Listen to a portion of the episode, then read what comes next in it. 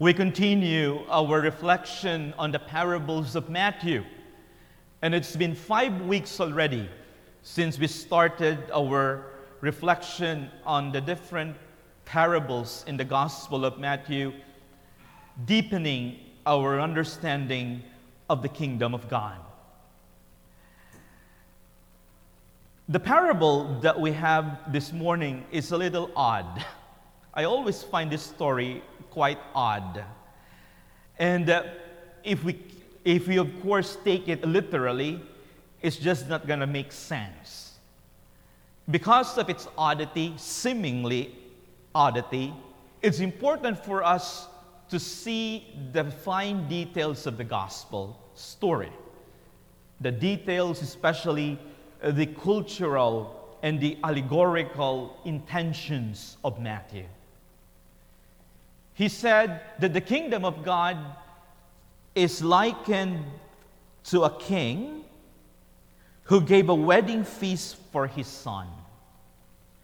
The image of a wedding feast in the scriptures is starting from the Old Testament to the New as an image of heaven is, is known to, to the people of Jesus' time.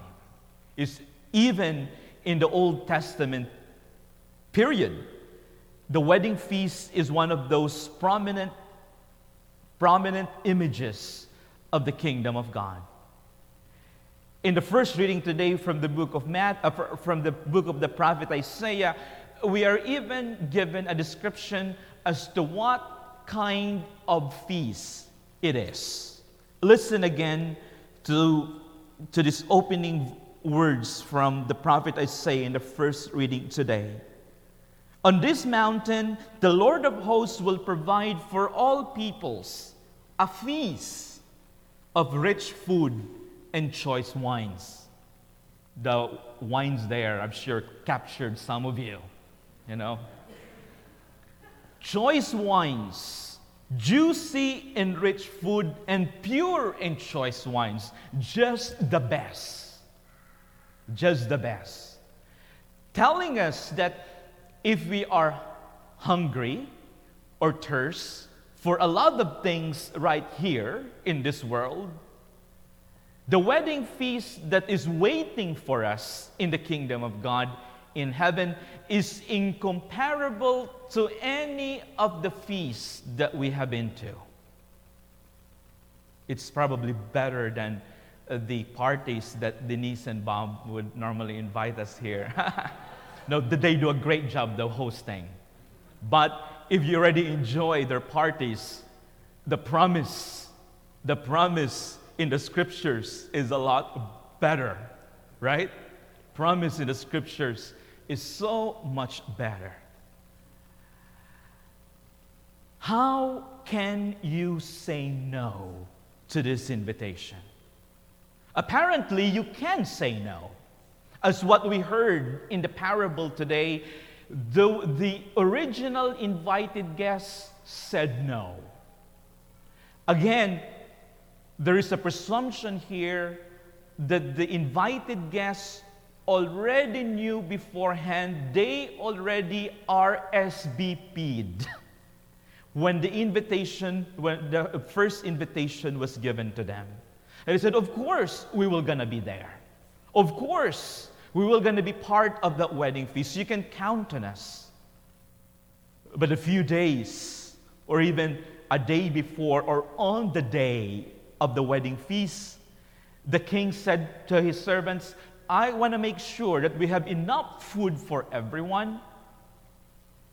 Go and ask them again if they can come. And now they said, Oh, we have a lot of things in our calendar today. I need to go to my farm. I need to attend to my business. And then the servants reported back to the king, Oh, your Highness, Your Majesty, they are not able to come. And the king said, Tell them about the menu. They might probably change their mind. They might change their mind. Tell them Tell those invited, Behold, I have prepared my banquet. My calves and fattened cattle are killed, and everything is ready. Come to the feast. The king said, Tell them that the most exquisite, that's the word. I always mess up pronouncing that word. Exquisite. Sometimes I pronounce it as exquisite. Uh, it's playing in my mind uh, how do you pronounce it again now? I forgot. You, you've heard it already. Exquisite. Uh, no, right? Okay, good. You see, if your pastor is not, you know, is that, uh, anyway, not a first language speaker in English, it's a little bit difficult. It's, I have the most exquisite banquet prepared for them. How can they even say no to this? But those who were invited felt that the other invitations out there were more important than the, than the most the excellent and magnificent banquet that the king wants to offer them. Now, relating it to our own spiritual life. We first got our invitation to the heavenly banquet even prior to baptism. But in baptism, we were given that written invitation and say, from now on, you are invited to the heavenly wedding feast. And this is what you're going to expect there everything that your hearts desires and long for will gonna be fulfilled right there. I want you to be convinced of that. That is the most, the, you, it can never be surpassed by any other invitation. The question is for us if the servants of the king would come to us and say, The wedding feast is ready, how enthusiastic are we? How disposed are we in going to this feast, in partaking into the wedding feast? There's no greater place to be than to be in the feast of the Father. One went to his farm, another to his business. Farm here represents all works and occupations. We know how work and occupations can sometimes stand in the way. In our full yes to the gospel, sometimes the, our work or occupations already control us everything else have to be have to be adjusted to it. If it doesn't fit to it, then, ever, then things are discarded. It becomes our religion sometimes. It becomes that wedding feast for us. But we know that at the end of the day, no matter how successful we are in there, it does not really give us the real contentment and satisfaction that the wedding feast of God promise, promises for us. Farm, business. Business here represents all the other worldly affairs that hinder us to give our total yes to the invitation. But what is our earthly experience of this wedding feast of the king in this world that the Father is asking us to partake while we are still waiting for that ultimate wedding feast in heaven. What is that wedding feast right here, you think, in this world that we can partake as close as to the promise of wedding feast in heaven. Where? Eucharist. Thank you, Colleen. You get an A. plus plus. The Eucharist. And I know it's difficult right now to make it available for everyone because of the pandemic. And I know that there are so many people out there who wish to be, to be here, uh, but because of their underlying condition, they're not able to. Or even people who have no underlying condition, but they are the primary caregivers or caretakers of their sick families. Of course, they don't want to be here because they also don't want to bring something with their families. And that's understandable. But hopefully, as what I've said before, the absence of these wedding feasts for us should foment in us a greater desire for God. But also, unfortunately, during this time, this situation has also created some sort of laxity, some sort of sloth, spiritual sloth in some people using the, the dispensation as a, as a reason. A, good friend of mine was asking me about this when he said, Can you explain to me how this dispensation works? I said, I'm just gonna ask you, Joe, three questions. Can you go to Safeway? Cause do you go to Costco, Safeway, or other places every week? Or, you know, to any grocery stores? I said, Oh, yeah, of course. How long do you stay there? Well, it depends, but if it's a big grocery you know, that I need to do, sometimes an hour. You know, and you go through things, right? And I said, Oh, yeah, I touched, you know, the shelves and all of that. Okay. Do you go to parties, even family parties?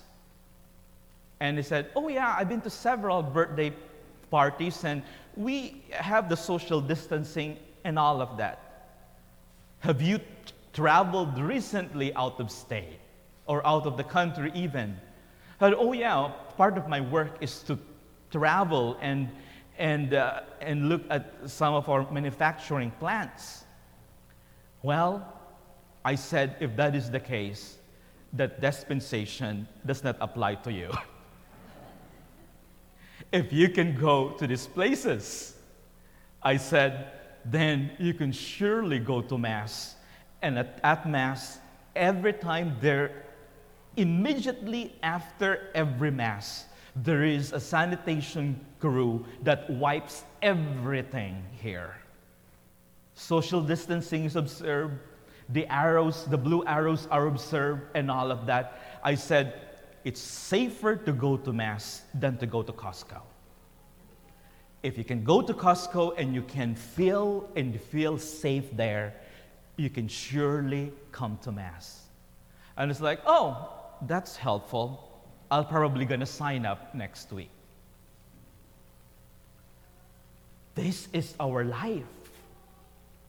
This is there's nothing g- greater than this wedding feast. And why is that? Because it is God Himself wanting to feed us. In a time when there is so much darkness and need outside, if you have God, which we partake and receive in a very special way in the Eucharist, this should be the first place of refuge for all of us. I know it's hard because we can only accommodate 50 people at a time. And it should not also be a reason for people not to come to Mass because we would accommodate you as much as possible. If you can't come because the rotation is not yet up for you, at least you know deep within your hearts that I have done my best to be there. But I said, Joe, if you're just going to say, anyway, dispensation is in place, I said, no, I don't want to judge you because he's a great guy. But I said, that's the ultimate wedding feast. Two more minutes. The other thing, too, that is really weird in the parable today is like when those who were invited refused to come, the king said, just invite whoever you find in there. anyone. We were told bad and good alike. Bad and good alike. And then they show up. This is really an image of the kingdom of God inaugurated by Jesus. That heaven is not just for a select group of people like the Jews, but it is really for everyone. This is the kingdom inaugurated by Christ Himself, open to everyone, not because of race, not because of anything else, but because we are created in His own image and likeness. But the weird thing is that a guy showed up in the banquet, not dressed in wedding garment, and then the king saw him and said, My friend, you're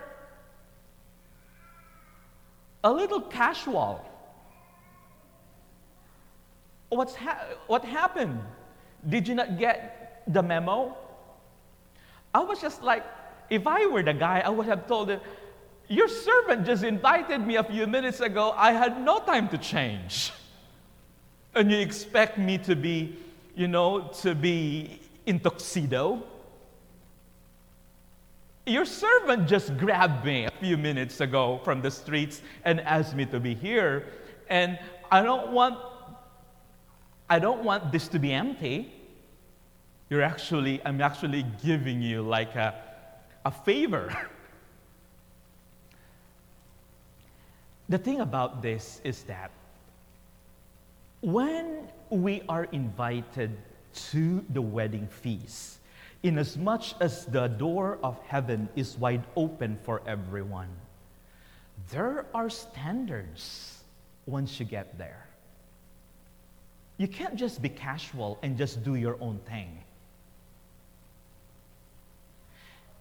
If I don't value the values of the king, then I'll just gonna show up there like casually.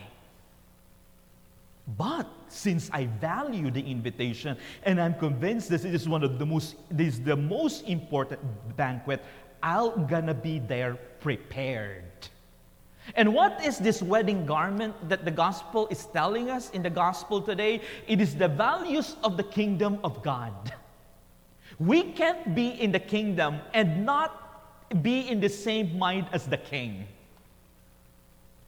We can't be in the kingdom of God and be opposed to the standards of the kingdom. And, and we don't have to be in tuxedo. We just have to be at least presentable, not in shorts, in a banquet for the king. If I got an invitation from Queen Elizabeth, I'm not going to show up there sh- shorts. Probably I'm not going to enter into the main gate of the Buckingham Palace anyway. But you know, you, this is what it is. What's interesting about this is that the king almost treated the guy who showed up un, uh, under dress almost in the same way as those who did not come to the feast, who were originally invited. I was just like, can you give this guy some slack? At least he showed up. How, how do we understand this? Well, in the kingdom of God, it's either you say yes or you say no. And if you say yes, you better come with your best. We can't be we can't embrace mediocrity. We can't embrace lukewarmness. We can't embrace, you know, being right there in this middle. It's either we say yes or we say no. And if we say no, we suffer the consequence. If we say yes, we give our total yes. It's like, wow, the kingdom of God is, is so demanding. Well, it comes with a price of the great feast that we are about to partake. Are you willing to enter into that feast? If the servants of the king will knock at your door and say, Jim, I want you to attend the wedding feast, what will you say? I'm going to ask permission from Lorraine first. what will you say? Yes? Or, oh, I have a business to attend, I have a work to do. Remember, God does not want to offer us lesser that He could actually give. And the kingdom of God is equivalent to Him. If when God says, I offer you my kingdom, He's practically saying, I am offering to you myself. And there's no greater feast than that. Come to the feast.